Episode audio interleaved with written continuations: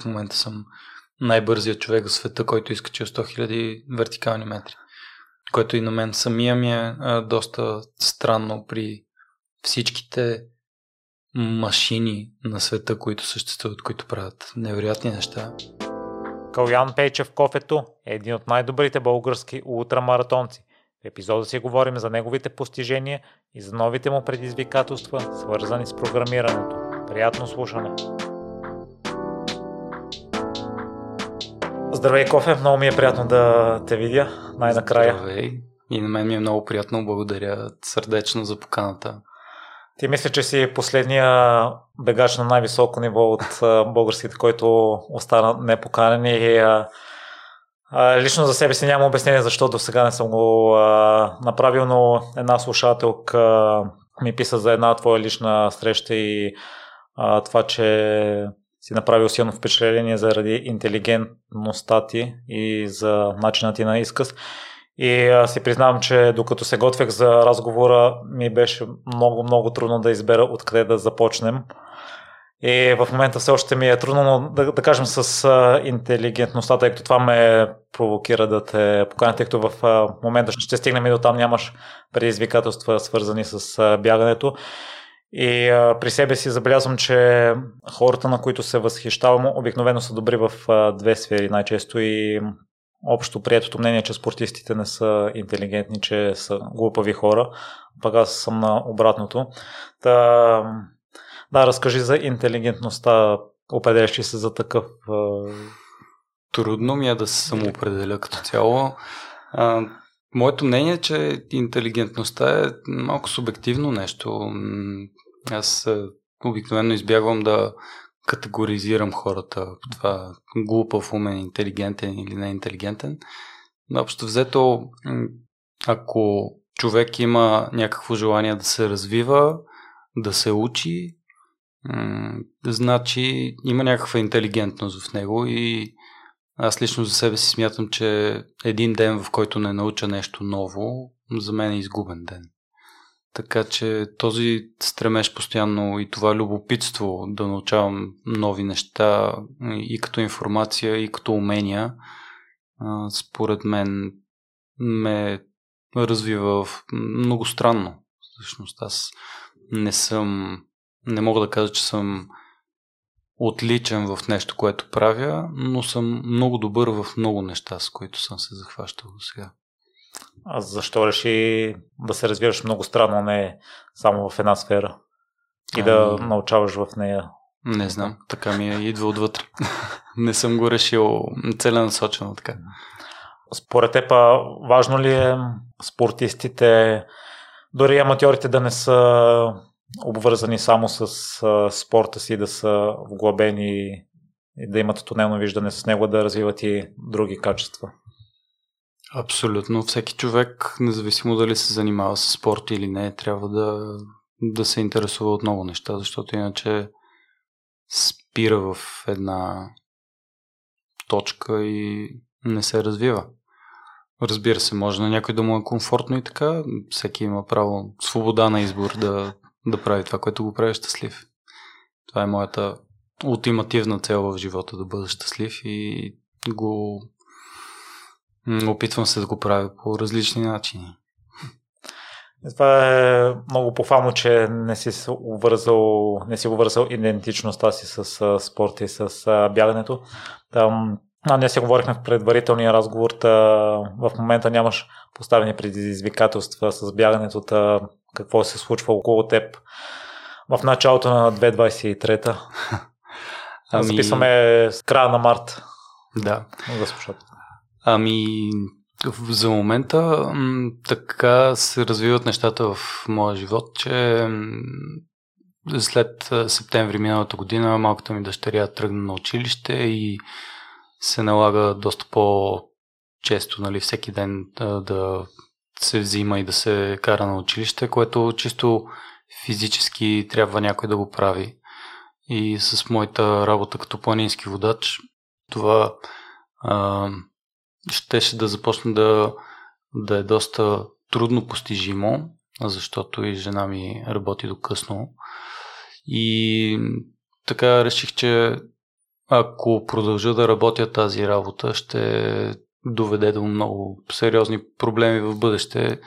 А, защо трябва да си осложняваме живота? Мисля, че е много по-лесно да променя нещо в себе си в момента и затова сега планинското водене постепенно го изоставям като професия на този етап де, защото в момента в който започна да пречи, значи няма място. И така, винаги съм имал някакъв афинитет към компютрите и в момента уча за програмиране. така че малко, малко странно може би ще прозвучи от планината в офис или на компютър затворен, обаче всъщност реших да пробвам това мое влечение към компютрите, да, дали ще ми бъде интересно, защото не бях пробвал да, да програмирам до сега и всъщност видях, че ми е много интересно и сега имам огромно желание да науча и да се развивам в тази, тази област. Докъде си стигнал с а, много, много в началото съм. В момента карам един курс в SoftUni за Fundamentals, за програмиране. Така че съм доста в началото, ама всеки ден уча нови, много нови неща, което за мен е вау. Тъй като преди а, си бил и професионален ултрамаратонец, аз не успях да разбера кофе, кое, коя работа е пречила, след като малката си дъщеричка е започнала училище? А, физическата липса от вкъщи. Това, че м- основната ми работа си беше да бъда планински водач. А там каква е ангажираността? Ами различна, но в силните сезони, лятото и зимата, може да се случи, че по един месец не си си вкъщи. И това е доста, доста натоварващо. А, иначе за професионален ултрамаратонец по-скоро е силно като а, така, определение, но мога да кажа, че последните две години а, се доближих до това да се опитам да, да тренирам като професионален спортист и така малко видях какво е, се случва и в този свят.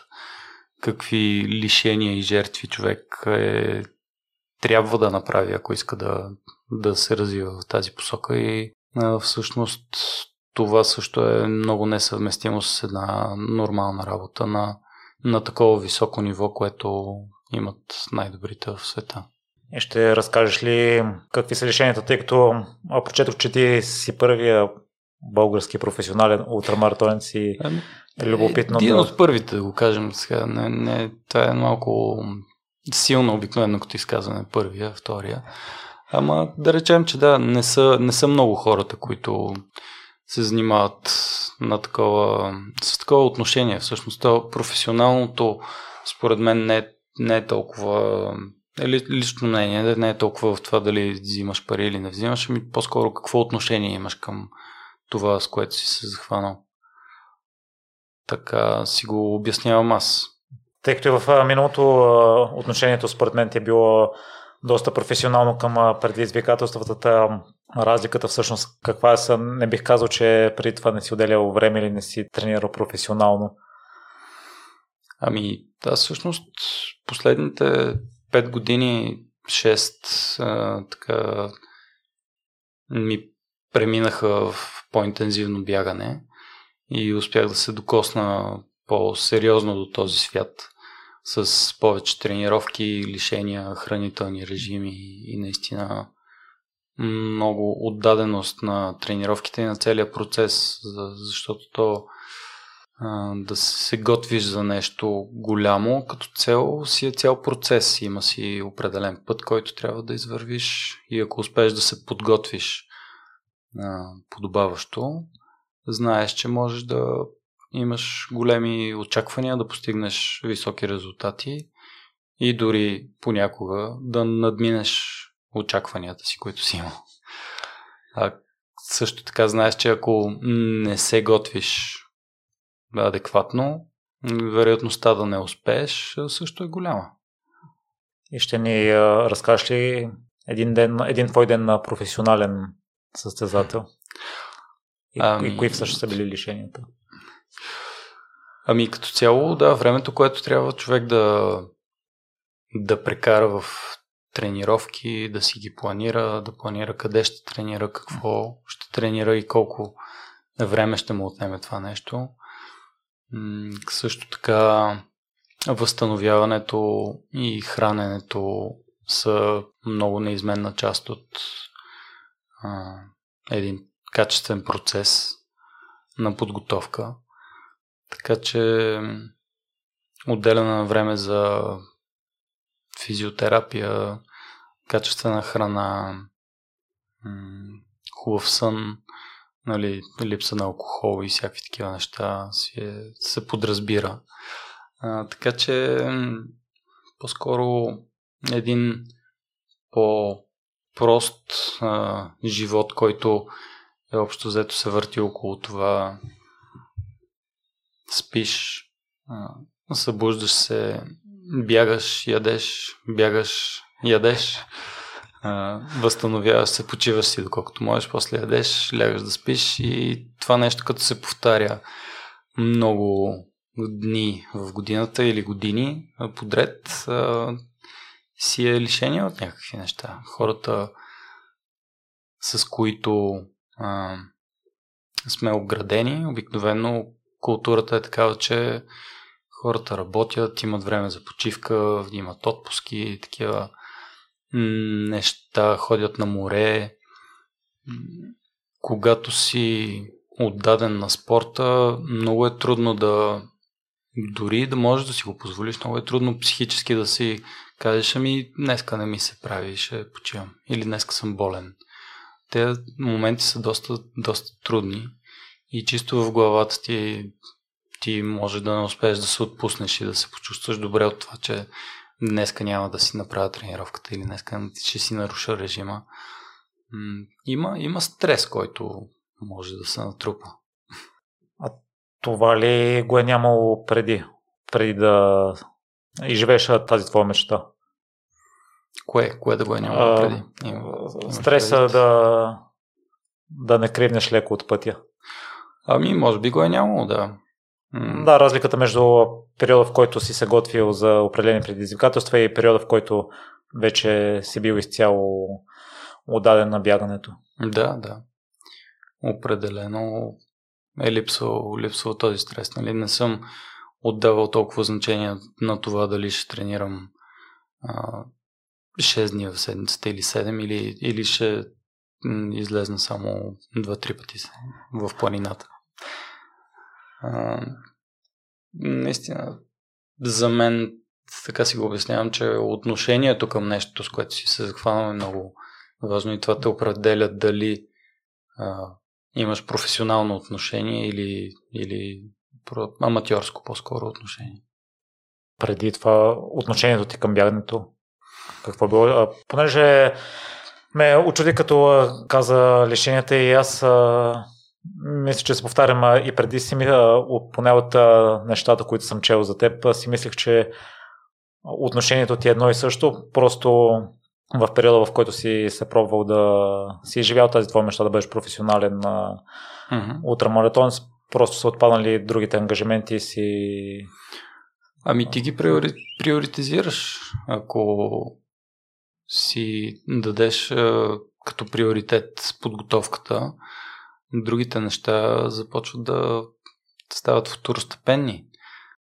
Така че по-скоро преди, преди 2017 отношението ми към бягането не е било много а, сериозно, защото лично аз не съм се занимавал толкова много с бягане. Преди а, от кога правя опити за, за бягане, може би около 2012 започнах да да бягам. Преди това винаги ми е било много трудно. Като тинейджър играех много футбол, обаче бях вратар и тогава бягането ми беше абсолютно досадно нещо. Та след това дойде след като завърших гимназия и ме приех в университета. Учил съм геология. Тогава започнах да се занимавам с алпинизъм. Сякаш до... всъщност съм първият човек в семейството ми, който започва да се занимава въобще с някакъв спорт и нещо, което е обвързано с планината. На, сякаш като станах на 18 и някакъв вътрешен глас ми каза хайде, време е да станеш алпинист или нещо такова. И реших да послушам и просто се вкарах в тази цялата а, не знам как да се изразя, щуротия с планинарството, но то, то всъщност е начин на живот, не е щуротия. Щуротия в добрия смисъл на думата. И в един момент пък около 2012 година започнахме да пренесохме се да живеем в едно по-малко село с моята настояща жена и някак си стана доста сложно да, цялата организация, човек да ходи да се катери, трябва да си отдели поне един ден, да се разбере с някой друг. Екипировката е също доста решаващ фактор за това нещо. И тогава пък като че ли открих бягането като нещо много простичко. Излизаш просто от двора, бягаш един час, доволен си. Тогава открих, че бягането чисто като а, активност за един час така ме освобождава от стреса и от напрежението, че наистина се пристрастих към това нещо. Постепенно. А, може би не е случайен израза, че човек бяга от проблемите, защото като избягаш от проблемите и се освобождаваш от някакво напрежение.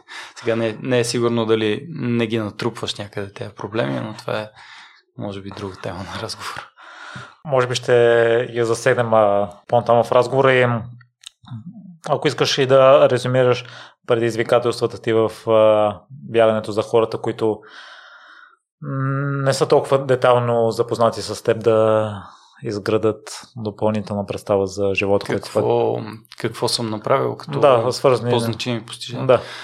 Ами, първо през 2018 година, а, всъщност 2017 а, имах така идея да бягам по маршрута е 4, а, който е Витоша, Верила, Рила, Пирин, Славянка. За около седмица, да речем, или 5 дни.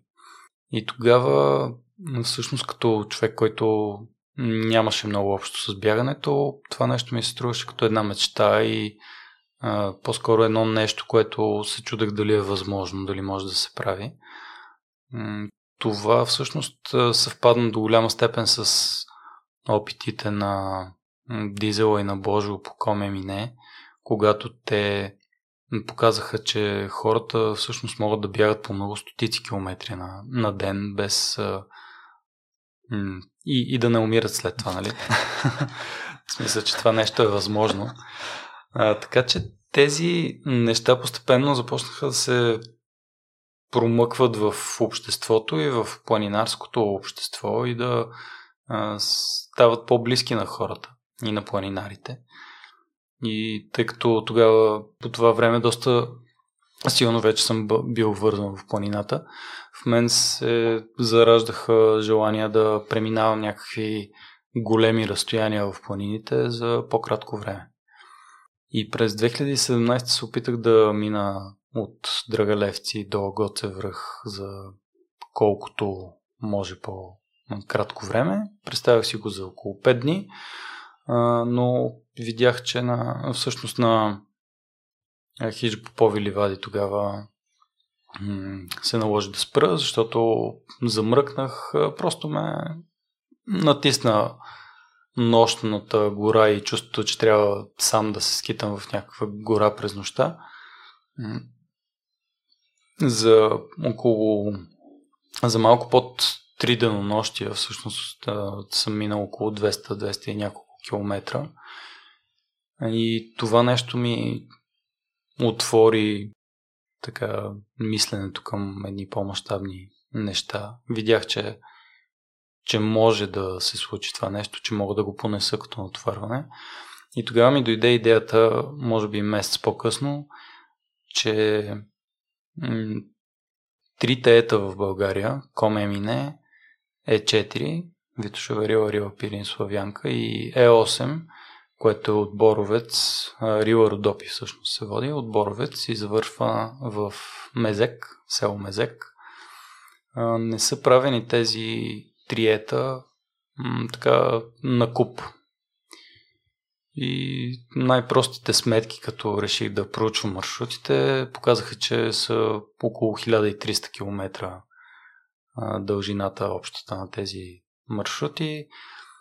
Има доста сериозна денивелация, около 46 000 метра изкачване и 49 000 метра спускане, защото Коме Мине и другия Е8 завършват на по-низки точки от стартовите.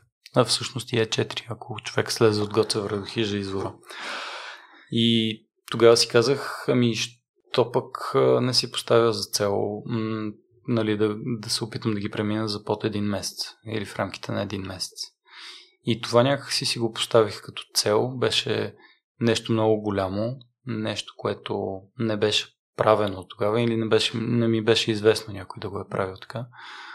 И реших да започна да се подготвям, да проучвам маршрутите, да, нали, беше ми ясно, че ще трябва да тренирам доста по-сериозно за това нещо. Чисто физически да успея да се подготвя. И юни и юли месец 2018 всъщност успях да ги завърша за 26 дни. Като времето беше доста гадно, доста, почти всеки ден имаше грамотевични бури, беше много кално и мокро навсякъде и, и опасно е, защото голяма част от тези маршрути минават по билата, планинските била, където не е много хубаво да те гърмят грамотевици. Та имаше и доста игра с а, времето, това да си играеш, да се събуждаш рано през нощта, за да тръгнеш много рано, за да избегнеш грамотевичната буря, която ще е след обеда или около обяд.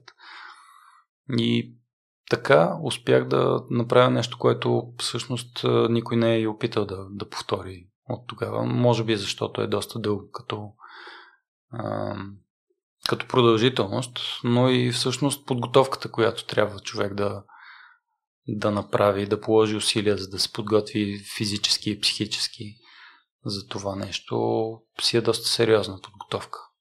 Аз другото сериозно нещо в това предизвикателство беше, че бях сам. На много малко места имах всъщност приятели, които ме посрещаха, изненадваха ме, носиха ми храна на няколко места. Така, общо взето такива изненадващи приятни срещи но като цяло бях сам 98% от времето. И беше доста интересно 26 дни човек да изкара със себе си. Та, така, след това маршрута е 4 доста ми така запали запали интереса по него, защото всъщност видях, че изключително красив, труден като маршрут, къс, да, къс 250 км, но наситен с най-различни гледки, терени, трудности. Минава нали, през, и през кончето, и през централните части на Рио, които ако човек не е бил там и си мисли, че м- не е нещо особено, всъщност такъв каманак е човек се сблъсква с него чак като, като отида там. и всъщност точно в средата на Е4 се запознахме там с едно момче, Стефан Иванов, който много се запали от идеята от това, че аз го правя скоростно този маршрут и той всъщност тогава се занимаваше с професионално колездене. И две седмици по-късно успя да направи за 5 дни Е4 самичък, без преди това да е имал подготовка като бягане, само от е, физическата си форма от колезденето. И беше много впечатляващо това нещо и да, след това ми писа, ходихме да бягаме заедно и всъщност ни дойде идеята през 2019 година да се опитаме да направим опит за E4 заедно в тандем, да го преминем под 48 часа. което само по себе си е доста, доста предизвикателно и в физически аспект като, като постижение, защото маршрутът е много стръмен, изпълнен е с доста технични участъци и е предизвикателство човек да не спи, разни такива неща, се сблъскваш с това постоянно да, да гледаш да си нахранен, да имаш храна в тебе, да да присъстваш в най-добрата си форма през цялото време в, в планината. И тогава всъщност и двамата не се чувствахме уверени как можем да се справим с такова предизвикателство. И се свързахме с Наталия Величкова, която се беше доказала и по това време, че може би най-добрият треньор на ултрамаратонци в, в България. И всъщност тя също се запали по идеята и прие да ни бъде треньор и да ни подготвя за това предизвикателство. И по това време аз не знаех колко сериозно ще отидат нещата с тренировките и колко ще се запаля по цялото това нещо. Но така се случи, че в периода на подготовка Стефан имаше някакви проблеми с а, м- липса на дефицит на желязо в организма, някаква анемия, която всъщност му попречи да, да вземе реално, да може да се подготви за това предизвикателство и в някакъв момент решихме, че така и така полагаме усилия, че ще го направя аз.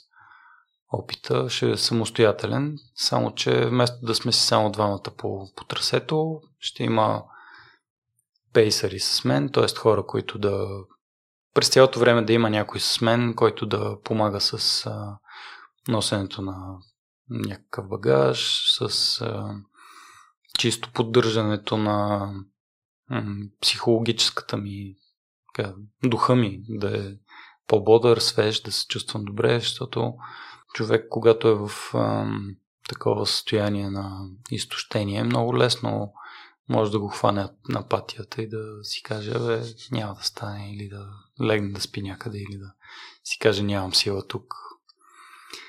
И да, такава е ролята на пейсерите и като цяло да има един екип, който по пунктовете, да се организират пунктове на определени места и да бъде по-лесно на всъщност на човека, който ще бяга това нещо, да може да се съсредоточи доколкото е възможно повече върху самото бягане. А пък отговорността към изхранването, така да се каже, и осигуряването на някакви други по-базови нужди да е прехвърлена на други, други хора. А до голяма степен така всъщност е разпределянето на ролите между треньорите и състезателите в други дисциплини. И така се случи, че E4 тогава 2019 година, август месец, го направих за 51 часа и 8 минути. Не успях под 48 часа, имаше някакви... Имах доста сериозни кризи по време на маршрута, обаче успях да ги преодолея, не се отказах и всъщност подобрих предишния рекорд, който беше по маршрута с близо 20 часа. Боян Дочев 2017 година, септември месец, го направи за 70 часа и не си спомням колко точно минути. И аз успях да сваля почти 20 часа от това време. И все още не, не е подобрено това време до сега по E4. Има доста опити, доста надъхани хора. Вярвам, че може да бъде подобрено доста на времето. И стискам палци хората да се подготвят качествено, да имат късмет с времето и да успеят, защото ам, това е начина да напредваме, да си поставяме по-високи цели, някой да ги преодолява и да вдигаме бариерата. След това да, да има следващи, които ще станат по-добри, ще се надъхат, ще направят нещата по, по-добре от нас или ще се подготвят по-добре или няма да допуснат същите грешки като нас и така. И след това кофе? След това, 2020 година, имаше. Да, започнах да участвам, да, да си мисля за по. така. Дали не мога професионално да. А, си осигурявам някакви средства, с които да. да мога да. М- имам този начин на живот, който да е на подготовка за някакви такива предизвикателства и състезания. А това е свързано с намирането на спонсори, черни места на състезания, предполагам? Да, да. Основно с намирането на спонсори, защото наградните фондове, фондове по тези състезания обикновено а, са само в някакви предметни награди, разни ваучери. Всъщност а, няма реално финансова някаква изгода от спечелянето на тези състезания. Или поне ако човек иска да се подготви достатъчно добре, че да излезне от България и да печели състезание, което нали, никой няма гаранция някога, че ще спечели нещо като състезание, където може да разчита на някаква финансова изгода. Единственият друг вариант е да си намери спонсори, защото целият процес на подготовка си иска финансиране, лагери и пътуванията по самите състезания са свързани с разходи, физиотерапията е свързана с разходите. Като цяло, нали, хората, които решават да се занимават с това нещо, не решават да се занимават с, с професионален спорт, за да печелят пари и да станат богати, защото всъщност резултатите показват, че човек, ако работи нормална работа, изкарва много повече пари. И ако чисто това му е целта, няма защо да се гърчи като животно, за да, за да не изкарва пари, които иначе иска, иска да има. Така че хората най-често го правят от желание за лично усъвършенстване, за справяне с някакви конкретни цели, чисто от спортното предизвикателство. И така 2020 мисля, че м- реших, че всъщност след доста преговори с потенциални спонсори видях, че много м- няма отклик от тяхна страна за такова нещо. И тогава всъщност ми дойде идеята от, за да използвам платформата Patreon, за да видя дали ще може да проработи това нещо. И всъщност около 20 на човека, плюс-минус 5, сега ще им загубя бройката, много се запалиха от идеята да ми станат поддръжници там. И в следващите две години, всъщност до края на миналата година, аз успях благодарение на тяхната помощ да се докосна до този свят и да продължа да тренирам и да, да постигам някакви някакви неща. А, така че съм невероятно благодарен на тези хора, че ме подкрепиха в този труден момент. А, и всъщност без, без тяхната подкрепа най-вероятно нещата, които последваха след 2020 нямаше да бъдат а, реалност. Най-вероятно нещо друго ще, ще се случи, да. Но както и да е. 2020 година продължих да се готвя доста сериозно тогава като цяло участието в официални състезания никога не ми е било приоритет, не ме е така държал състезателния елемент, не ми е поддържал това нещо, мотивацията, а, състезателния елемент с други хора. По-скоро винаги съм искал да ставам една по-добра версия на себе си и да преминавам по приключенски такива маршрути в планините. И оттам има един сайт и един, не знам дали като термин мога да го определя, Fastest Known Time, uh-huh. който е всъщност най-бързото време, известно за преминаване на даден маршрут. FKT е съкръщението. И се запалих много по идеята за преминаване на такива трудни планински маршрути за минимално кратко време, така нареченото в България поставянето на рекорд на някой маршрут. Така че а, преминаването, най-бързото преминаване на E4 2019 всъщност е fastest known time, най- най-бързото, най-краткото а, известно време до сега за което е направен маршрута. Така че, да, през 2020 година успях да направя няколко такива fastest known time на едно то беше така организирано като състезание, мероприятие по-скоро мога да го кажа, над предела, което е, целта му беше преминаване на разстоянието от връх Мусала до връх Вихрен за а, в рамките на 24 часа е ограничението. А, като цяло маршрута е 77 км дълъг и е с положителна денивелация, т.е. изкачване от 4700 метра. Терена е доста, доста сложен, минава през най- така, предизвикателните места в Рила, плюс а, мраморното било в Пирин, кончето, Вихрен, и успях тогава да го да направя най-бързото известно време 12 часа и 51 минути, мисля. И това също още не е, не е подобрено. След това ноември, не, октомври месец, излагах, успях да мина а, от хижа Мазалат до хижа Ехо в Стара планина, 68 км с 3500 метри изкачване за 8 часа 55 минути. Всъщност и до сега съм единственият човек под 9 часа, който е слезнал.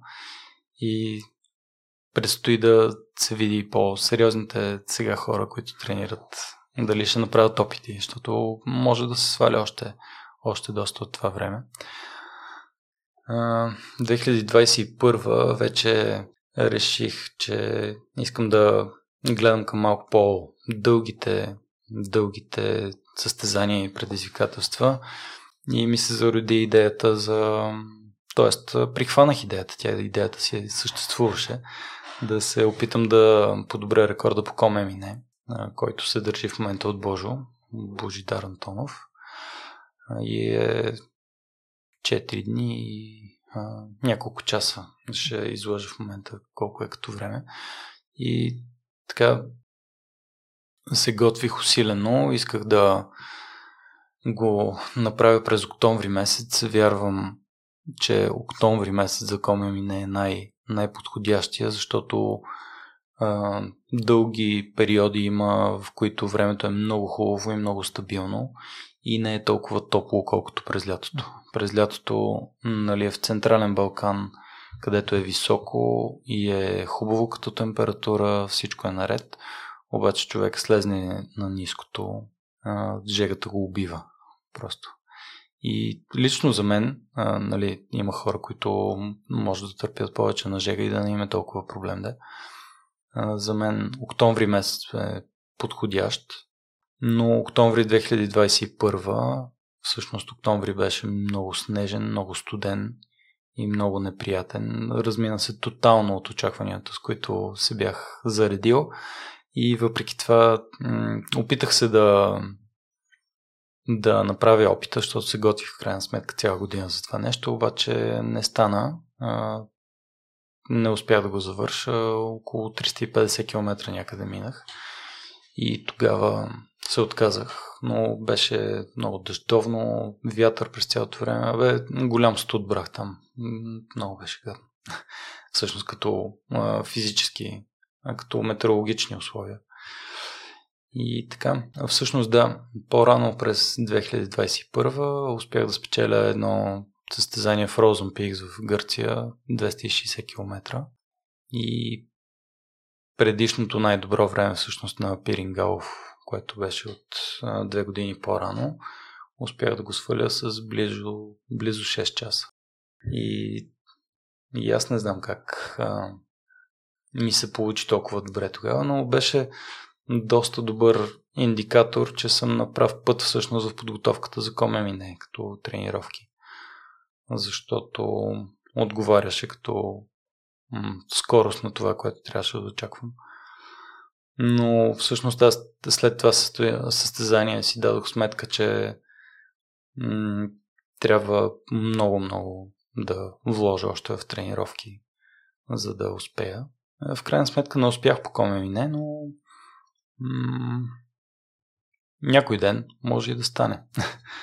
Въпросът е, че Комемине не е едногодишен проект. Определено ти трябват много, много години на подготовка и физическа и по-скоро мозъкът ти до някаква степен трябва да озрее, че тези неща са възможни. И стигаме до 2022, миналата година, където всъщност може би една-две години по-рано ми беше хрумнала някаква щуротия Общо взето, човек, когато постоянно мисли за километри, вертикални метри и такива неща, мозъка му измисля всякакви глупости. И тогава по някое време започнах да се чудя в рамките на а, за колко дни най- най-кратко може някой да изкачи 100 000 вертикални метра. 100 000 вертикални метра са ако мога да използвам някакво сравнение за хората, защото обикновено ми е трудно да го обясня. Връх Еверест е висок почти 9000 метра от морското равнище. Де. Никой не го катери от морското равнище, така или иначе. Но това са а, близо 11,5 пълни изкачвания на Еверест от морското равнище а, нали, нещата са абсолютно несравними, чисто като стойности само са, са така на Еверест. Проблемите са съвсем различни от друго естество. А, та, започнах да проучвам кой най-бързо в света е направил 100 000 вертикални метри. И общо взето, първо, че не открих някой да го е правил целенасочено за време, да го направи за максимално кратко време. И открих, че може би най-бързите в света, които са го правили в рамките на преодоляване на някакви други маршрути, са били около 22-3 дни. И миналата година реших, че ще се готвя за това нещо. Исках да видя колко най-бързо мога да го направя и през юли месец разполагах с 20 дни, в които имах прозорец от време, в който можех да се, да се вместя, което означаваше, че ако искам да се вместя в 20 дни, трябва да катеря по 5000 метра на ден, всеки ден. И да ги спускам, разбира се, защото искам цялото нещо да е пеша, да няма лифтове и автомобили обвързани в това нещо.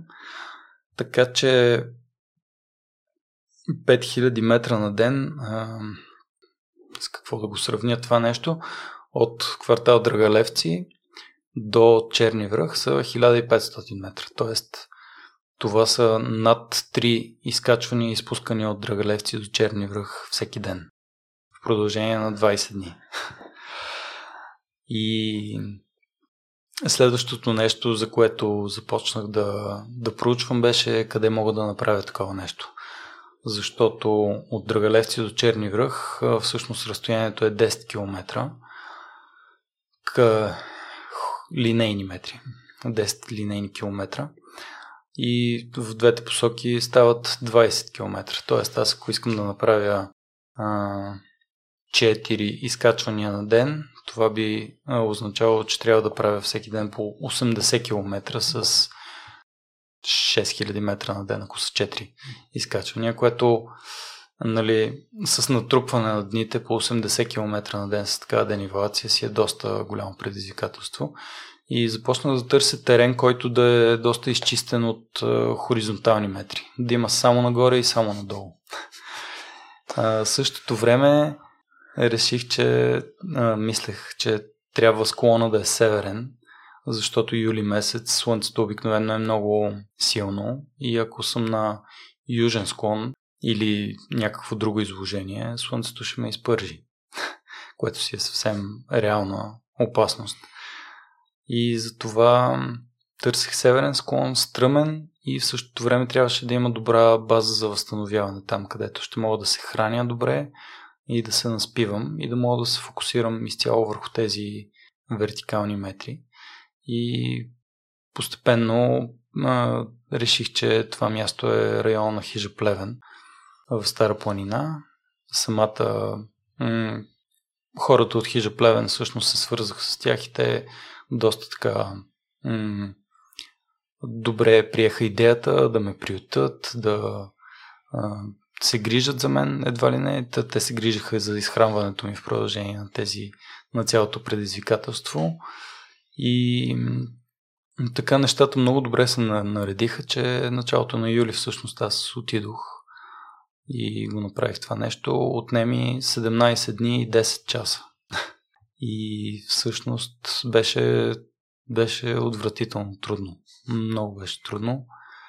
14 часа на ден, в продължение на 18 дни, всеки ден, с доста, доста сериозно темпо. Всъщност се падат средно по около 5800 метра изкачване и толкова слизане, близо 12 000 метра сумарна денивелация всеки ден, в продължение на 18 дни. А като ли не е километри? Ами близо 900 км се получиха. Което за 18 дни, чисто като обем, си е, си е сериозно, пък с тези 100 000 метра денивелация е Абе, убийствено. А, честно казано, това предизвикателство беше много отвъд физическо предизвикателство. През абсолютно всякакви болки на тялото преминах и ако не беше всъщност подготовката на мозъка или по-скоро м- освобождаването от очаквания, от това какво да очаквам, а, липсата на настройка а, ми позволи да да мога всеки ден да преминавам през най-различни състояния и, и физически. Честно казано, всяка вечер, като се прибирах към, към хижата и се чудех, понеже куцах и едвам, едвам стъпвах и се чудех как по дяволите на следващия ден ще се събудя и ще мога да повторя това, което съм го направил или да го надмина същия ден. И след 6-7 часа по-късно се събуждаш, първо проверяваш дали всичко работи по тялото ти, успяваш да се дотътриш до банята, да се погрижиш за себе си и после постепенно като се раздвижиш през деня и нещата се получиха. Просто м- основното предизвикателство на това нещо беше, че м- и в моята глава и с много хора, които а, са на високо ниво, като си бяхме говорили, тяхното мнение беше това е невъзможно. Защото наистина е много сериозно. Аз първото издание на Балкана Утра 2020 година всъщност, което е едно състезание организирано от Росен Русев и Иван Гочев в точно на хижа Плевен. Той е с дължина 72 км и е с 6, малко над 6000 метра изкачване. Тогава успях да го спечеля всъщност 13 часа и 30 минути, мисля, че ми беше времето. И точно с Росен, като си говорихме, и той каза, представяш ли си, нали, една Балкана утре всеки ден трябва да правиш в продължение на еди колко си дни. И аз му казах, еми, да, звучи невъзможно, но точно това ме привлича в тази идея, че ми звучи невъзможно. И реших, че искам да видя до къде се простират границите на издръжливостта на моето тяло, на, на мозъка ми. И видях, че такива граници няма май. Всичко е в главата. Истински възхищения, Кофе, през всичко, което си преминал. Е, това ли също се... Кандидатства ли си за Гинес някъде? Реших, че искам да го да кандидатствам за Гинес, обаче се оказа доста сложна там тяхната процедура. Трябва доста преди това да се свържа с тях, да имат представители, които да те следят постоянно всеки ден на няколко места, какво правиш, което всъщност е неприложимо точно за това, което правих аз, защото Всъщност аз се адаптирах към терена и към метеорологичните условия и всеки ден по различен начин съм катерил склоновете и се спускал и на различни склонове съм бил, така че м- според мен е много трудно да бъде проследено такова едно събитие.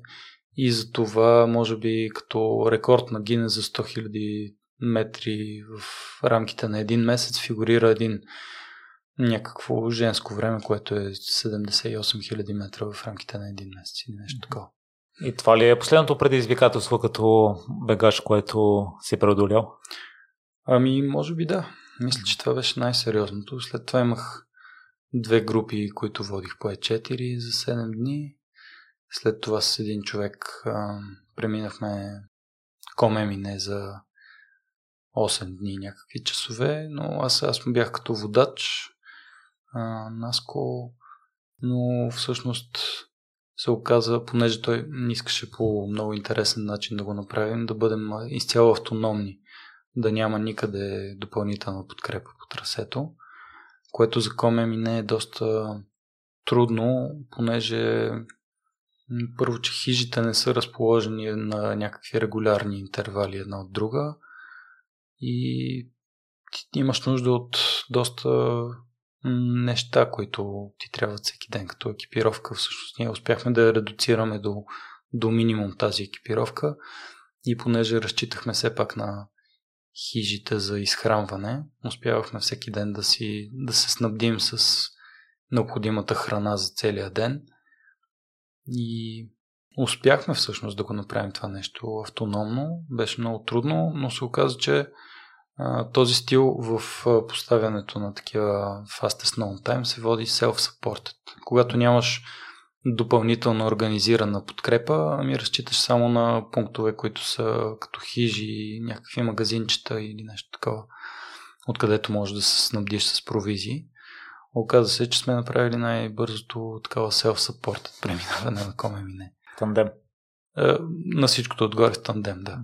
А до сега и Просто така, така се оказа в последствие. Не ни е била това целта, но да, може би това е било последното нещо, което без да искаме сме направили. Ма Божо не се води в такъв случай. На Божо е в друг стил. Uh-huh. То е supported се води. Uh-huh. А, докато това е нещо е self-supported. А, като най-бързо преминаване си се води supported преминаването, което е на Божо в момента. И кое в крайна сметка те провокира, че мечтата ти да си професионален ултрабегач да приключи, че се, се насладил достатъчно? Ами, семейната динамика, това, че сега физически няма как да отделям толкова е. време за, за това нещо. А, всъщност. А, то са, да. това в началото, което сподели, аз останах с впечатление, че заради алпинизма ти си имал предвид бягането, така ли? в... Кое имаш предвид? Че си спрял заради, спряш бягането заради семейството или алпинизма заради семейството? А, първо спрях алпинизма заради невъзможността да, да му отделям толкова време, колкото е нужно. Аха, и бягането се с бягането и сега пък същото нещо се получава и с бягането. Кофе да завършим темата от Юлия. Има един въпрос за Възможно е това да си професионален ултрамаратонец в България. Възможно е. Да, защо не? Стига да го иска човек и да се отнесе достатъчно сериозно към това нещо. Възможно е. Аз показах, че дори като човек, който не идвам от дете да съм спортист, да съм всъщност в спорт, който не е с толкова добре отъпкани пътеки, като да речем футбол, баскетбол, лека атлетика дори. Някой да се е погрижил за това нещо преди, преди нас. Обикновено, нали, за да извървям този път, много хора преди нас са минали по този път и са го тъпкали и вече се е наложило като модел, който да, да работи, да, може хората по-лесно да си намерят, намират финансиране и да по-лесно да се възприема този спорт от хората, защото всъщност спонсорите търсят отзвук от цялата тази, някакъв вид облага от цялата тази дейност, ако ще финансират някой. Искат резултати и за себе си. Нали, много малко са м- компании, които без м- корисно биха очаквали някой да, да безвъзмезно по-скоро да получат, да, да не получават нищо. И затова реших всъщност да пробвам Patreon като система за финансиране, защото хората са готови да го направят, докато компания не е готова да го направи това нещо. Така че, ако съм свършил добра работа в тази насока и съм успял да покажа, че това нещо е възможно, се надявам да бъде по-лесно за тези, които ще дойдат след мен, след нас и ще им бъде по-лесно да, да се реализират като професионални спортисти в тази сфера, която евентуално би им била много при сърце. Като, например, сега м- Христо Минков, който е млад човек, който има богата планинарска култура, отгледане в такъв, в такъв тип семейство. Планината е на почет. Има страхотни възможности физически, има желание за развитие и иска да го направи. В някакъв момент най-вероятно ще е много хубаво да е намерил начина да си изкарва прехраната с това нещо, защото когато живота го сблъска с другите му предизвикателства, деца, такива семейни ангажименти, ако човек не е успял да се справи с това нещо, ще е принуден да си търси друга работа и да си поема отговорност за, за тези неща. Така че надявам се, не знам дали ще ме разберат правилно хората, просто това, че аз съм преодолял такива проблеми, да е по-лесно за тези, които ще дойдат с мен, да, да не, не ги преодоляват, ако може така да се каже. Силно се надяваме а хората, които са те подкрепили, познава ли си ги просто от... Да, повечето от тях, да. Да, но чисто безкорисни е това, че ти желаят успех. Да, решили да. да инвестират. Да, което беше страхотно. Невероятно невероятна възможност аз да мога да се развия до толкова, че да постигна нещо, което може да бъде припознато и в световен мащаб всъщност. И в момента съм най-бързият човек в света, който изкачил 100 000 вертикални метри. Което и на мен самия ми е а, доста странно при всичките машини на света, които съществуват, които правят невероятни неща. Аз да съм най-бързия, дори ми звучи нереално. но, но е факт. Да. И в крайна сметка чувството какво е кофе да живееш а, около две години с, с мечтата си? Ами страхотно. Страхотно е. Сещам се за една смешна ситуация с Стефан Иванов, който се готвихме за а, тандемното преминаване на E4. Имахме една 24-часова тренировка, която започна всъщност от Драгалевци през Витоша, до където стигнем общо взето. И обратно трябваше да се върнем. И ние стартирахме късен следобед, не си спомням точно колко часа, но през нощта един-два часа сме били някъде изверила. И си спомням, Стефан спряхме на едно място и той каза, ще ми кажеш ли какво правим тук в тая гора през нощта? Студено е, гладни сме, потни сме, мръсни сме. И аз му казах, Стевчо, сбъдваме мечтата си. така че човек трябва да е готов да плати цената за мечтата, защото всяко нещо си има цена. И ако си готов да я платиш, евентуално може тази мечта да се сбъдне. Няма гаранция, но вероятността е по-голяма. И коя е, е била твоята цена? Ами, не знам. Много, много неща са. Това, че се е натрупало някакво напрежение, лишения, ограничения, лишения от липси в семейен план прекарване на време с семейството и такива неща, които всъщност са изключително важни. Това е била най-вероятно моята цена, която съм платил. И заслужаваш ли си сега, като се върнеш? Ами, надявам се да си е заслужавал.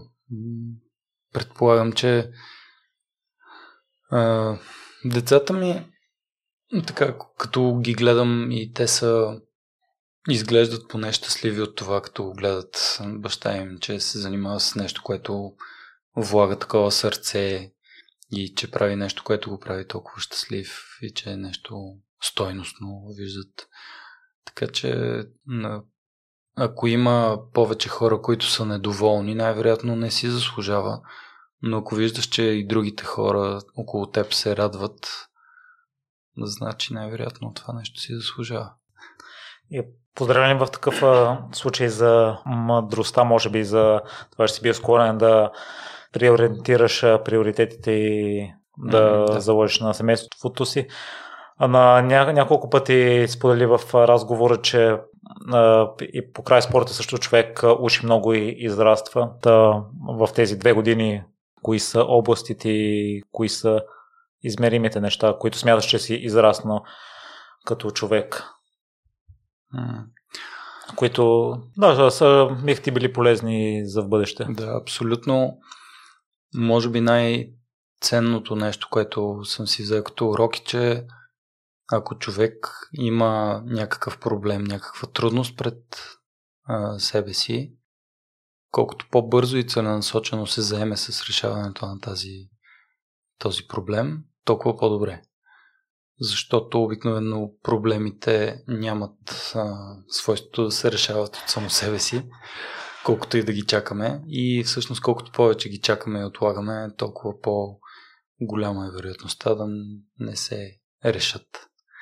Така че аз видях, че когато се вземеш с проблема, изградиш си ясен план, как точно ще се подготвиш, как точно ще го а, подходиш към този проблем, разделиш си го на малки подпроблемчета и всеки ден се справяш с някой от тях и постепенно виждаш накрая, че си успял.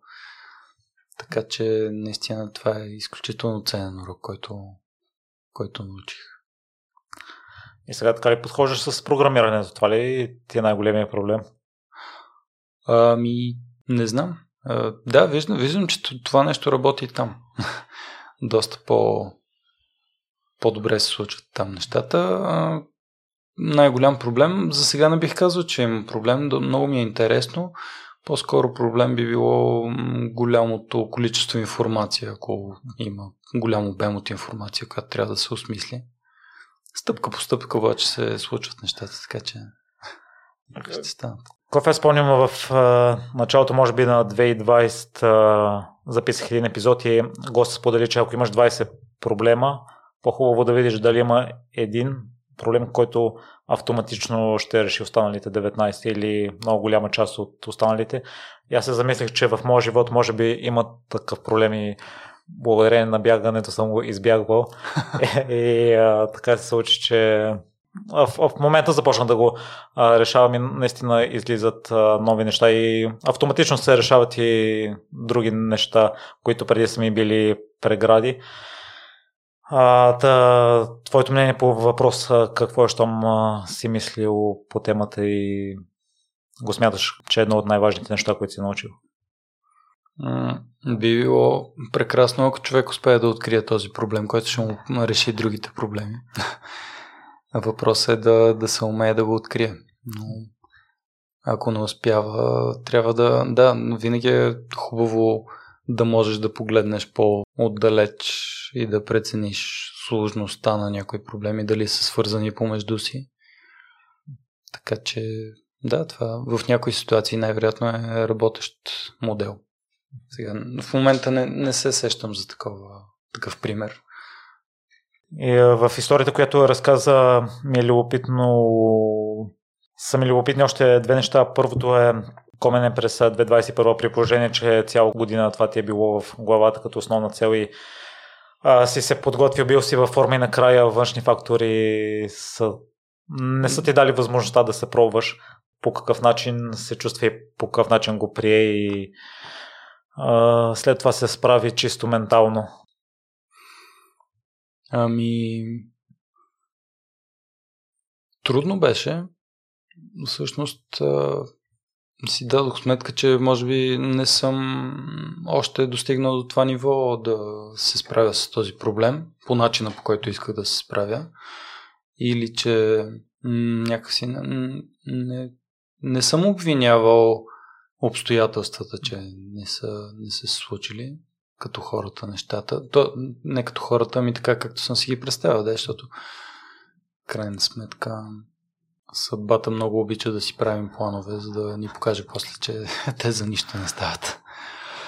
А, така че справих се, надявам се да съм се справил успешно с това. А, всъщност видях, че за един такъв а, голям маршрут а, човек, за да се справи, трябва да се освободи от много, от всякакви други напрежения, външни фактори и да има едно смирение. А, точно тогава не, не ми се получи. Например, на Frozen Peaks, а, това състезание няколко месеца по-късно, а, по-рано, аз бях изцяло освободен от, очак... от очаквания и много смирен. И това нещо ми позволи, вероятно, да, да го бягам без, без напрежение.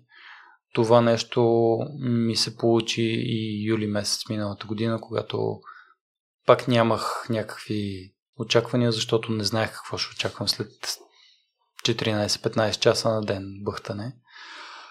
А, така че, да. Явно, за да направя това, което направих миналата година, юли месец, навярно съм успял да се справя с ако съм имал криза след коме мине. И по какъв начин се справиш с това цялото напрежение, което е идвало в дните, в които не си се чувствал разположен, дните, които си бил болен, но си знал, че трябва да излезеш на тренировка или че нямаш възможност, ако искаш да си починеш известно време, просто mm. да, да спреш? Ами просто воля. В моментите, в които ти е най-трудно, трябва да проявиш воля и дисциплина и да излезеш и да направиш нещото, което трябва да направиш. Защото м- иначе се отпускаш. Отпускането не е, не е много хубаво, съм забелязал, защото когато човек се отпусне, нещата започват да вървят надолу.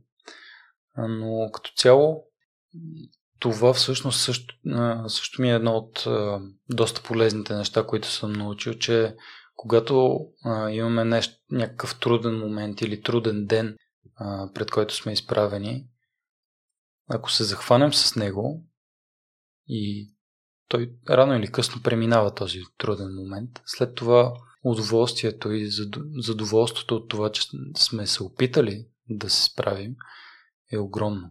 Ако не се опита човек, най-вероятно следващия път, когато се изправи пак пред такъв труден момент, нещата може би ще се повторят. Но когато имаш труден момент, въпреки това стискаш зъби, опитваш се, може да се справиш, може да не се справиш, но когато се справиш, удоволствието е огромно. И облегчението от това, че си направил нещо значимо ако мога така да го сравня с юли месец миналата година, има дни, в които правих по над 6000 метра изкачване на ден и има дни, в които съм правил под 5000 метра на ден. И за най-ценни аз смятам тези, в които съм правил под 5000 метра на ден, защото а това са дните, в които не си се чувствал. Всъщност това са дните, в които съм имал някакво затруднение. Но въпреки това съм правил по нали, сериозно количество денивелация на всеки ден. В дните, които съм имал над 6000 метра, няма проблем. Чувстваш се добре, даваш, всичко ти върви и накрая постигаш висок резултат. Но когато ти е било трудно и въпреки това си направил опит, трудил си се, имаш някакви резултати.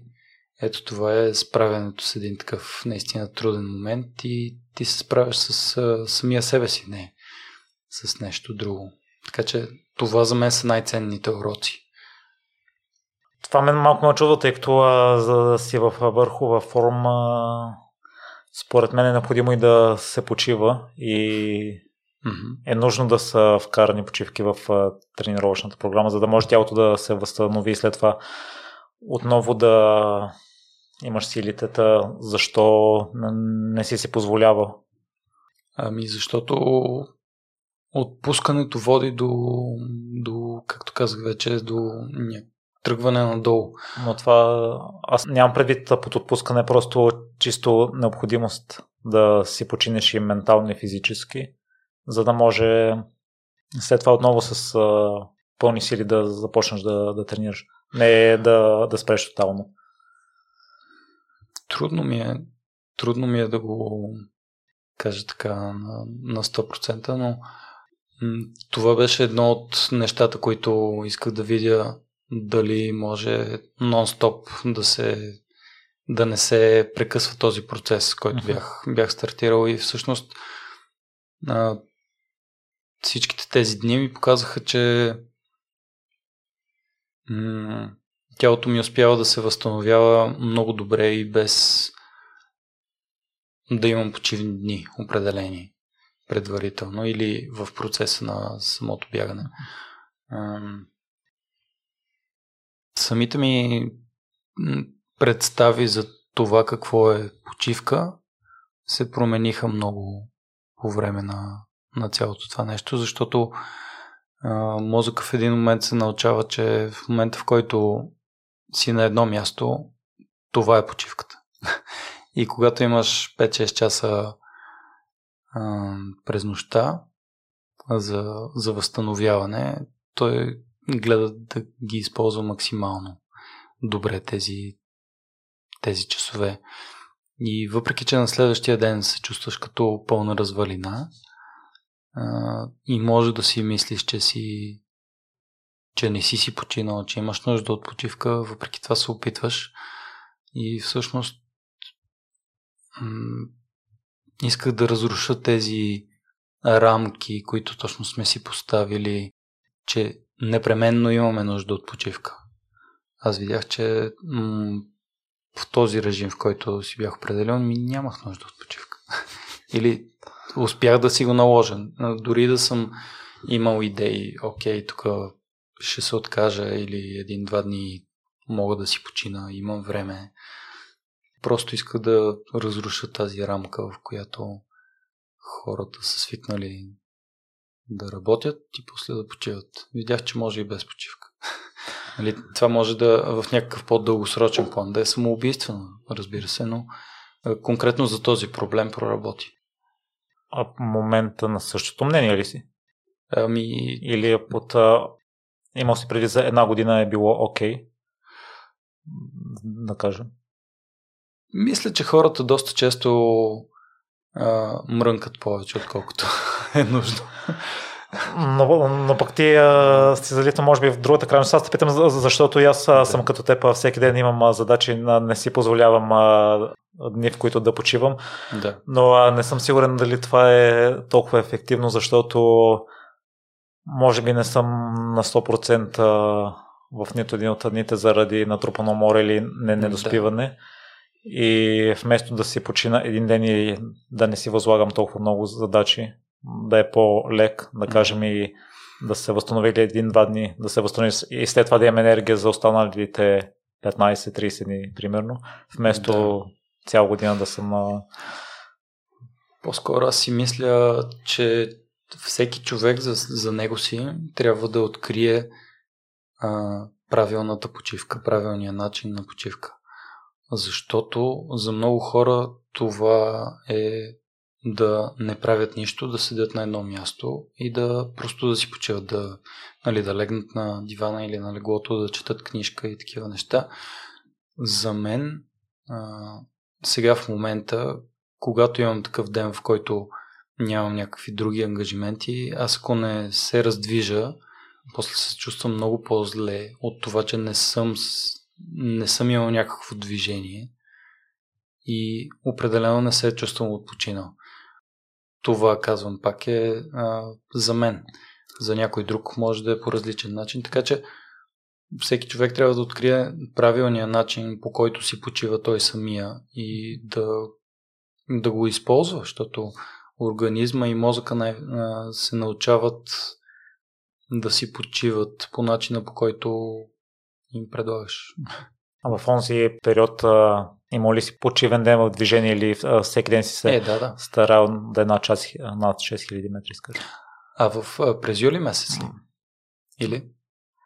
Имаш предвид? В период, в който си бил професионален ултрамаратонец. За него мисля, че говорим, че не си си давал почивка. А, не, не. За... Аз говорих за юли месец, за, за този рекорд, който направих с изкачването на 100 ага. вертикални километра. Иначе, да, имал съм почивни дни, разбира се, но а, не са били много. да.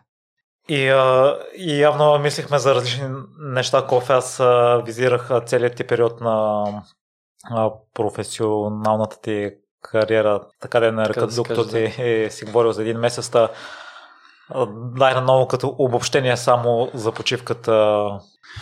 Почивката като цяло, да, всеки човек трябва да си намери някакъв начин, по който си почива пълноценно, защото явно а, определено от, от време на време, особено когато ежедневието ни е обвързано с постоянно движение, почивката адекватната най-вероятно е да си седим на едно място и нищо да не правим.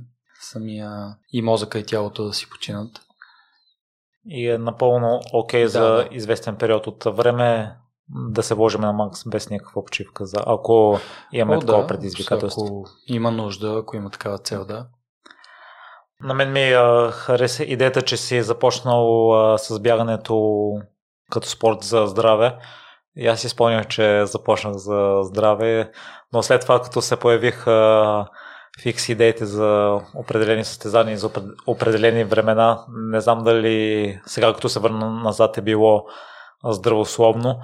Да ти в някой момент нарушава ли си принципа в твоето съзнание и да си поставил здравето ти на риск за сметка на бягането и да вече да има момент, в който бягането не е било за здраве? Ами, най-вероятно с тези предизвикателства до крайен предел, които, през които съм преминал, имало и моменти, в които не е било здравословно, но а, забелязах, че колкото повече тренирам, толкова по-добре се чувствам. И това за мен беше показател, че по-скоро е здравословно, отколкото да не е здравословно. така че си мисля като цяло,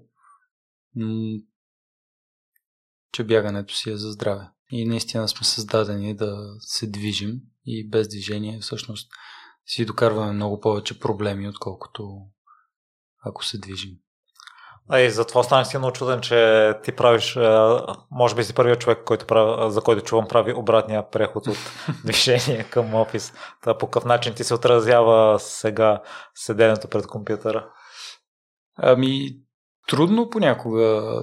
Да, честно казано,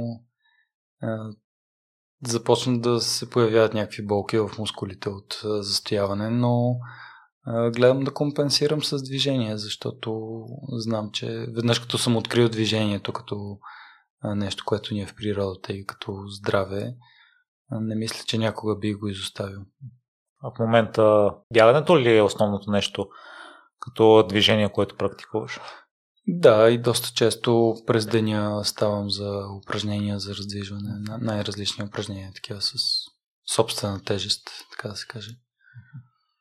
Другото, което а, ми направи впечатление, че сравнително късно си започнал да бягаш на 30 години. Да.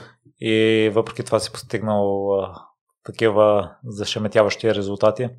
Предполагам и за движението никога не е късно да, да го откриеш. Ами да, то, колкото по-рано, толкова по-добре, разбира се, но никога не е късно. Ако някой си мисли, че възрастта може да е ограничение, по-скоро това е ограничение в главите ни.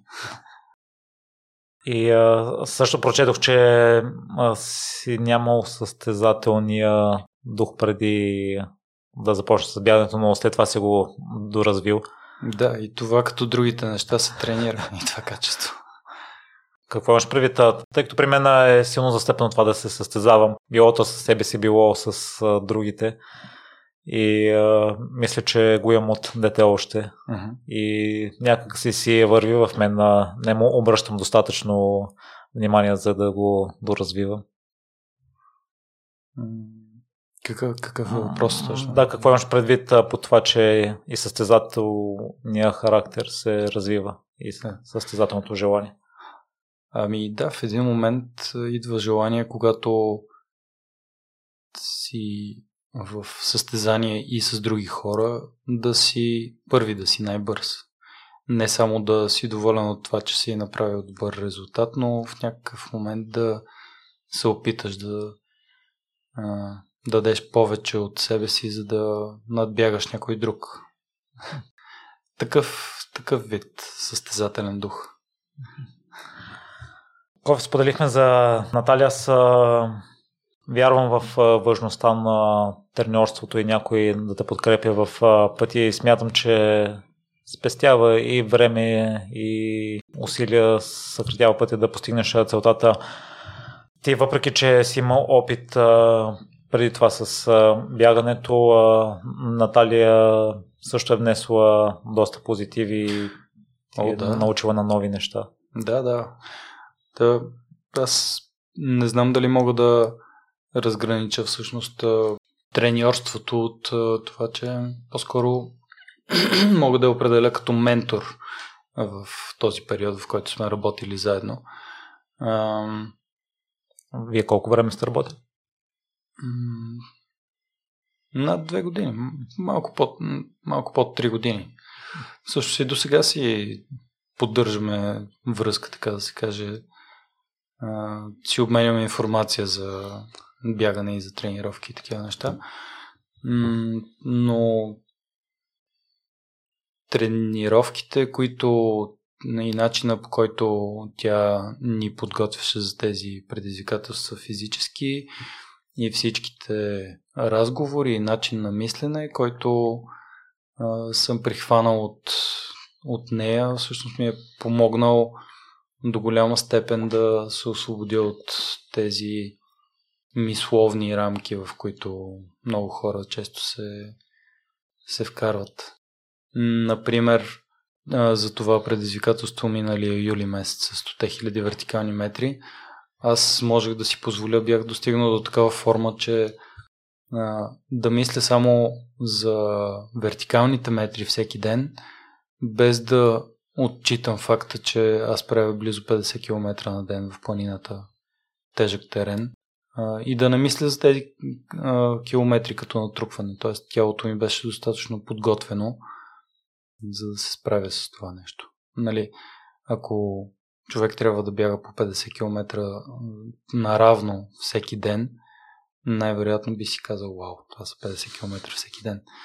Но аз дори не мислех за тези 50 км на ден, защото бях просто на такова мислене достигнал.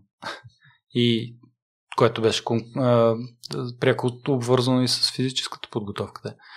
Ако не се бях подготвил толкова тежко преди това, най-вероятно щях да имам съмнение дали ще успея да се справя. Но аз по-скоро съмненията ми бяха просто от друго естество. От какво? Еми, дали тялото ми ще издържи с вертикалните метри, а, всъщност си е доста сериозна работата. Да, не мога да го обърна в стълби, изкачени в етажи всеки ден, но е много. Тъй като аз съм почитател на не по-низкото бягане, на по... Градски тип. Да, за, да. за, за времето какво всъщност е въздействието на вертикалните километри върху тялото? Изкачването и спускането всеки ден? М- не знам. Или просто наклонът е чисто с това си има съмнение? Ами, като се бориш с гравитацията си е си е трудно.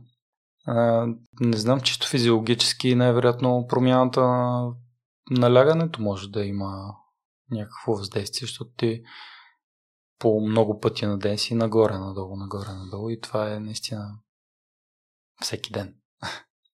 И а, Кофе, кои са промените, които Наталия направи в а, тренировъчния ти режим?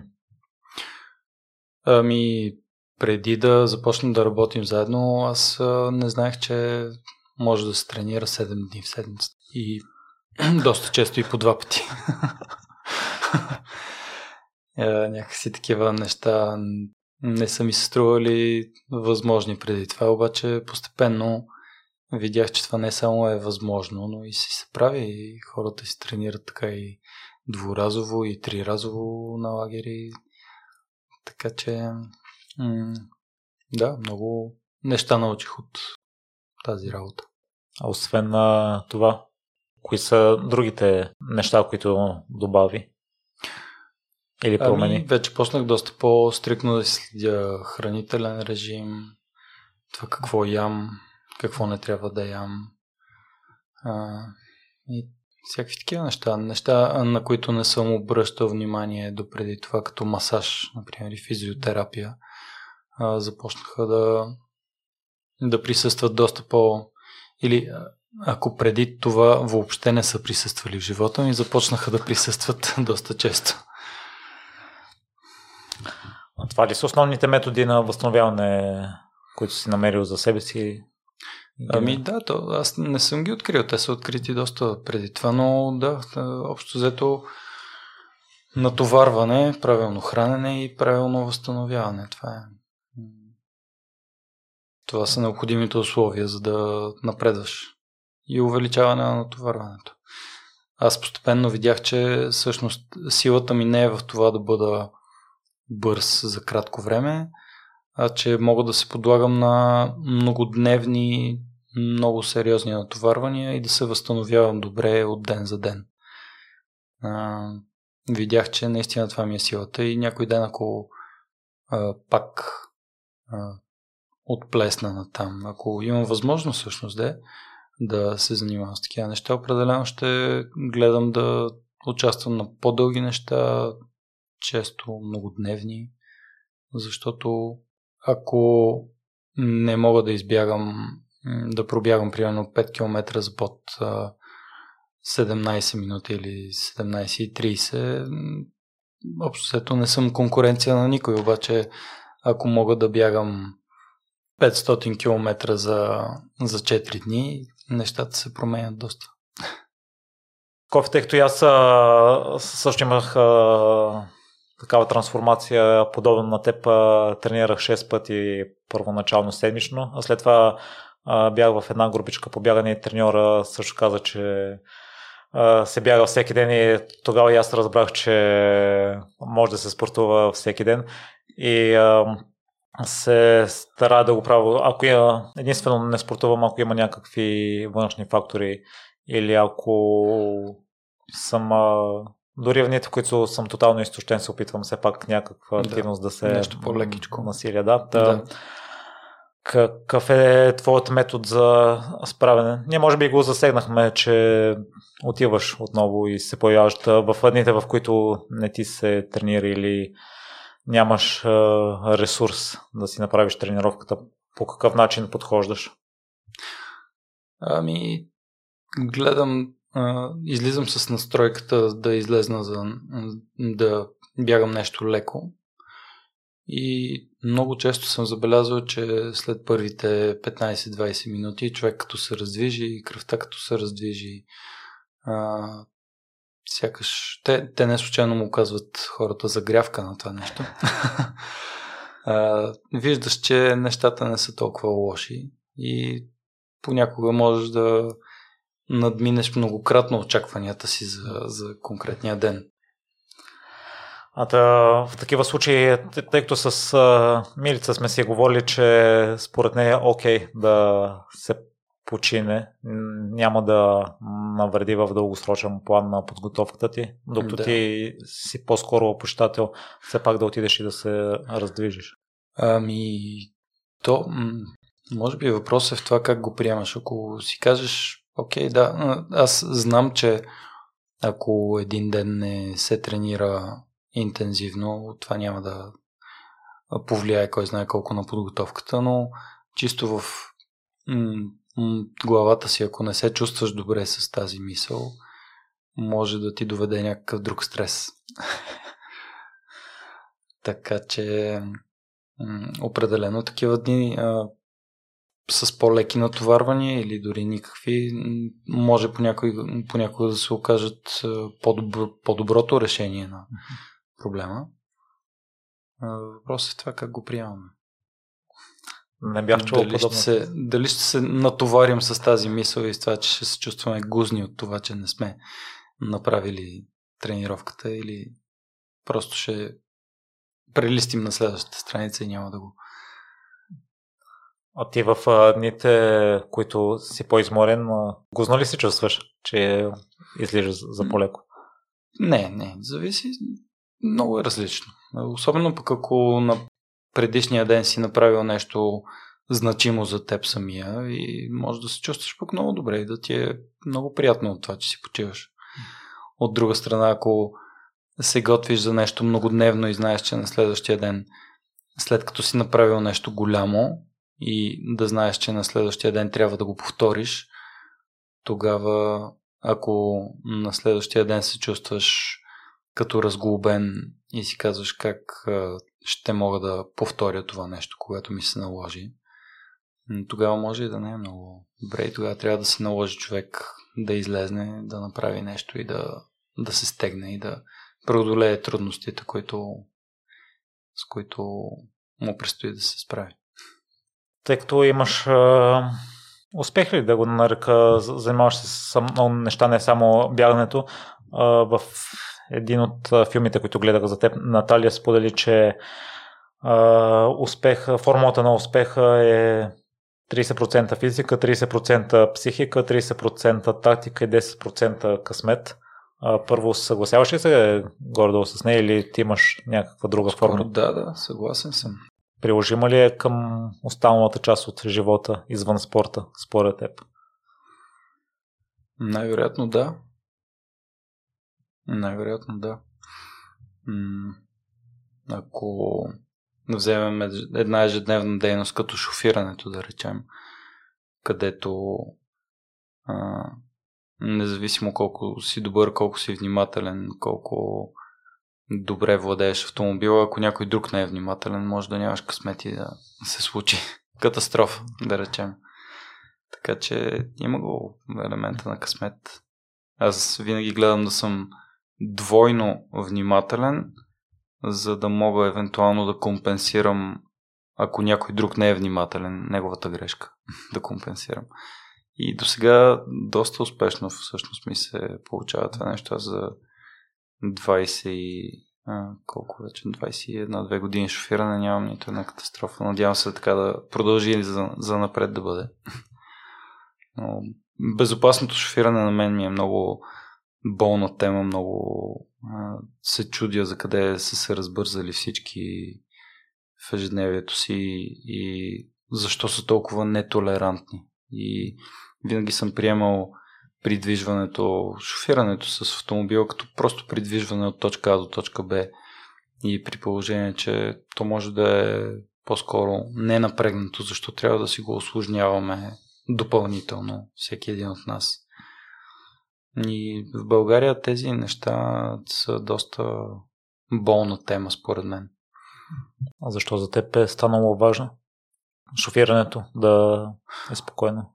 Ами, защото може да бъде да генерира много негативни емоции от някаква дейност, която всеки ден извършваме. Защото всеки ден ми се налага да шофирам.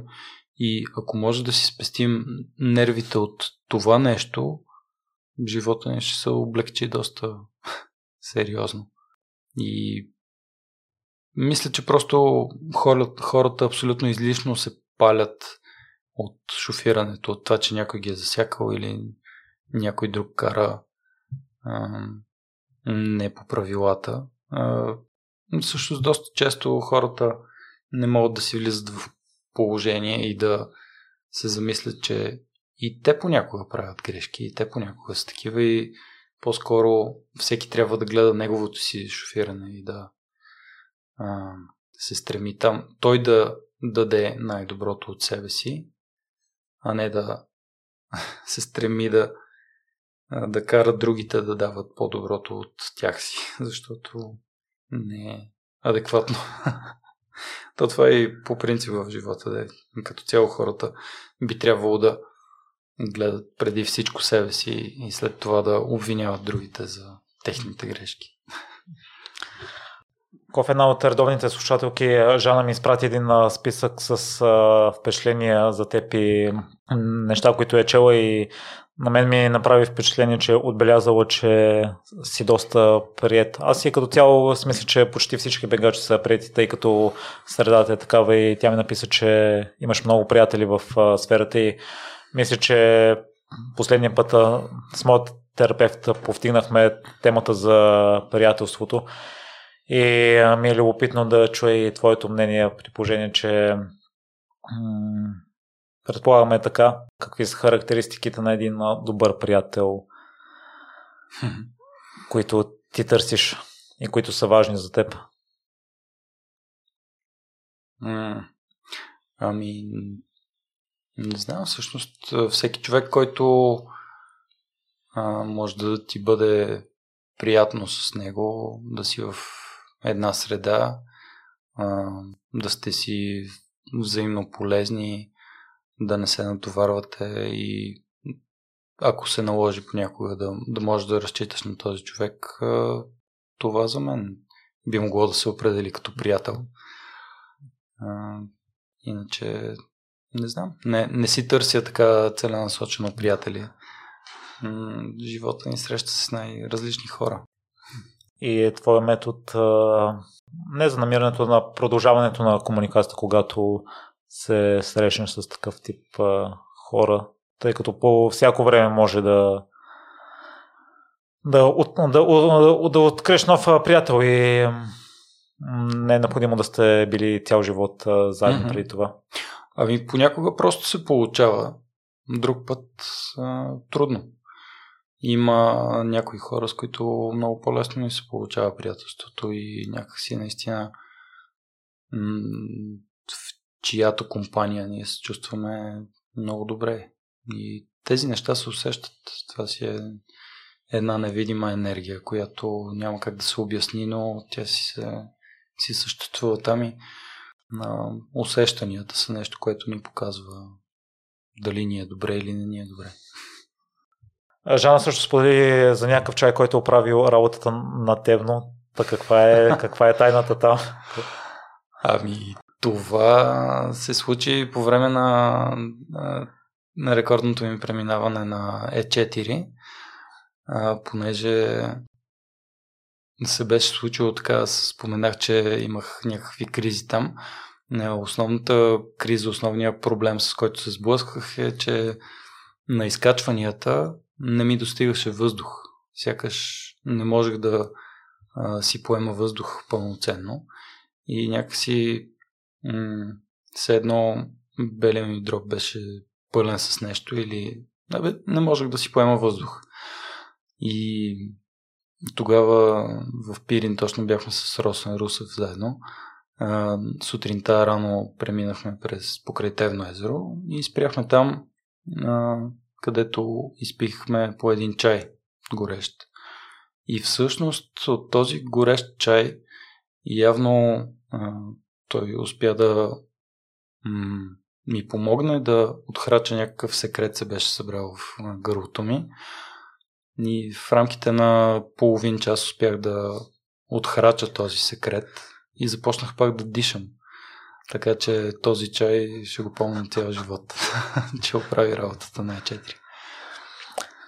Застегнахме темата за бащинството и това, че си отговорен родител и че семейството остана впечатление, че е с доста, доста висока приоритета по какъв начин гледаш на ролята си на баща, за да подсигуриш най-доброто и на жената до теб и на двете ти дъщери.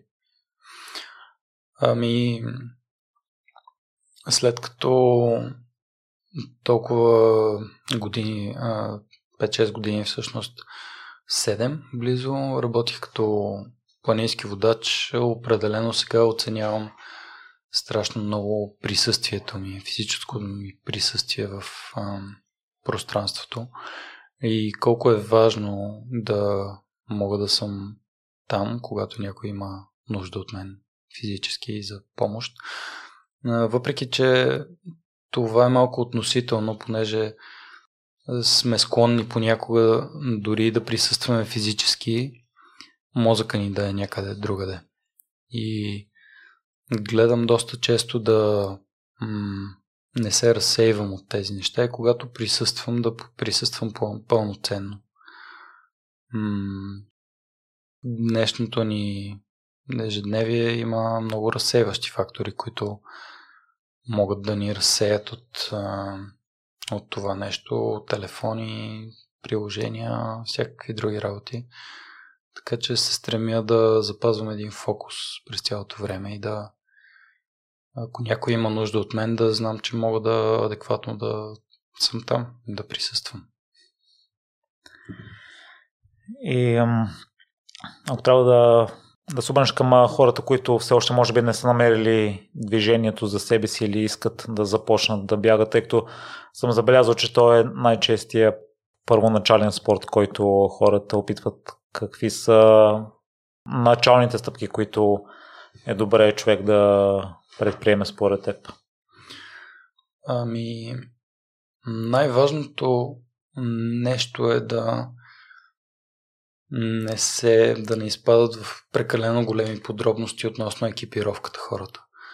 Защото всъщност най-важната екипировка, която ни трябва за бягането, ние сме родени с нея. Това е нашето тяло, нашите крака. И много често хората се притесняват от обувките, от маратонките, часовни, дрехи и такива неща.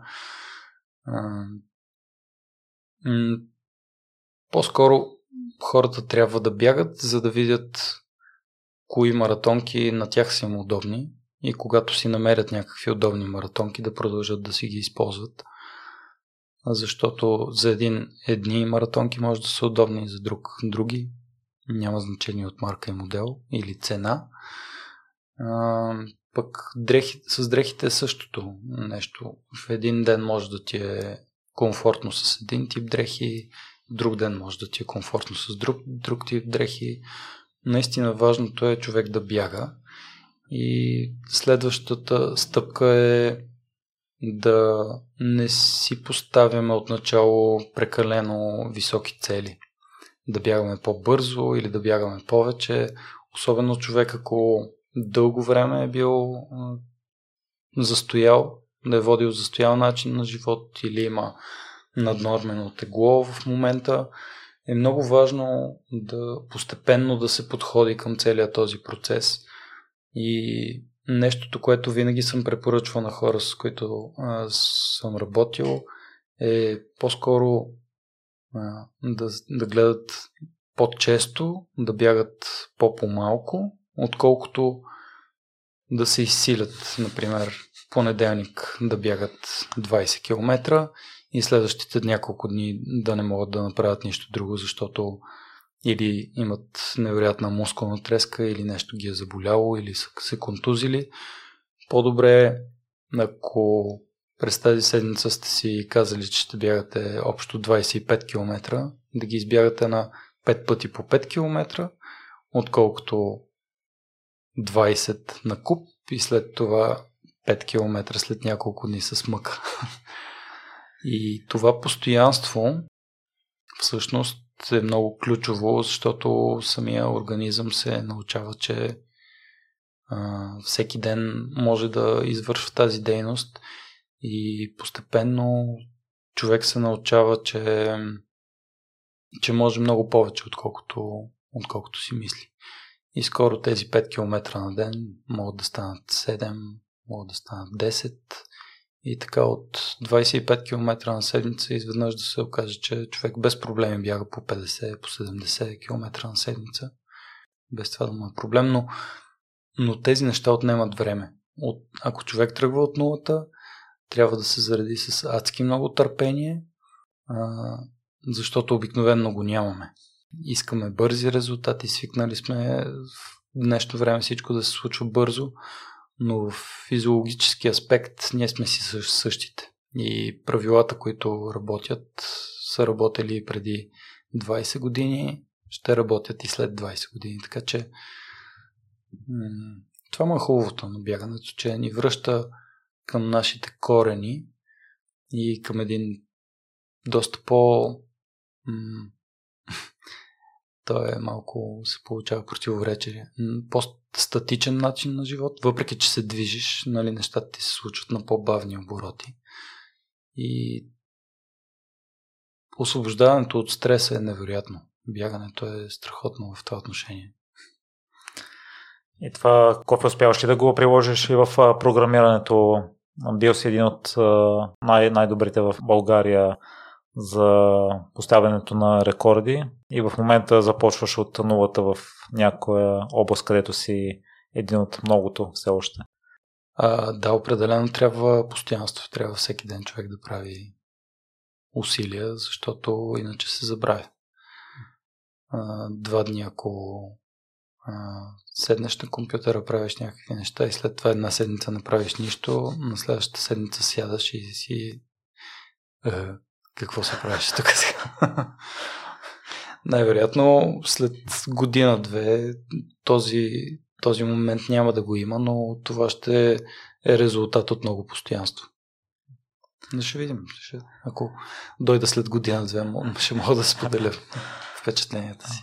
С удоволствие аз също прилагам принципа, може би от една сфера се мотивирам за друга и та хората, които ни слушат, но не се занимават с бягане или с спорт, какво искаш да си вземат от твоята история и да го приложат в ежедневието си? Ами, да вярват в себе си, в а, способностите си, дори да са си мислили, че нещо е невъзможно. А, както се казва, всичко е възможно. Невъзможното просто отнема повече време. И а, за финал, Кофе, хареса ми едно твое съобщение, така че ако може отново да дадеш послани и вдъхновение на хората, които им е трудно в момента. Ти беше написал под, един, под една твоя публикация какво правим, когато е трудно. Продължаваме напред. Да. Ако някой се чувства загубен в момента и трудно му е и не знае какво да направи. Трудното, трудното ще свърши. Въпросът е да сме тук и сега и да се заемам с проблема и независимо от това колко ни е трудно, да направим усилие, защото без наше участие няма как да се случат нещата. И на всеки му е окей, okay, когато е лесно. Всичко, е, всичко върви като по песен. Но изкуството да се справяме с трудностите идва именно в трудните моменти. Когато ги преодоляваме, ние се изкачваме на стъпка нагоре в иерархията и в нашето личностно развитие. Така че, когато имаме трудност или когато имате трудност, заемайте се, справяйте се, опитвайте се да се справите с нея, защото това ще ви донесе огромно удовлетворение след това. Страшно много ти благодаря за срещата днес, Кофе, и за това, че ти си продължил напред и си се справил с а, трудностите, които живота ти е предлагал, за да вдъхновиш много-много хора, сигурен съм. Благодаря и аз за това, че ме покани. Беше ми много приятно да си поговорим.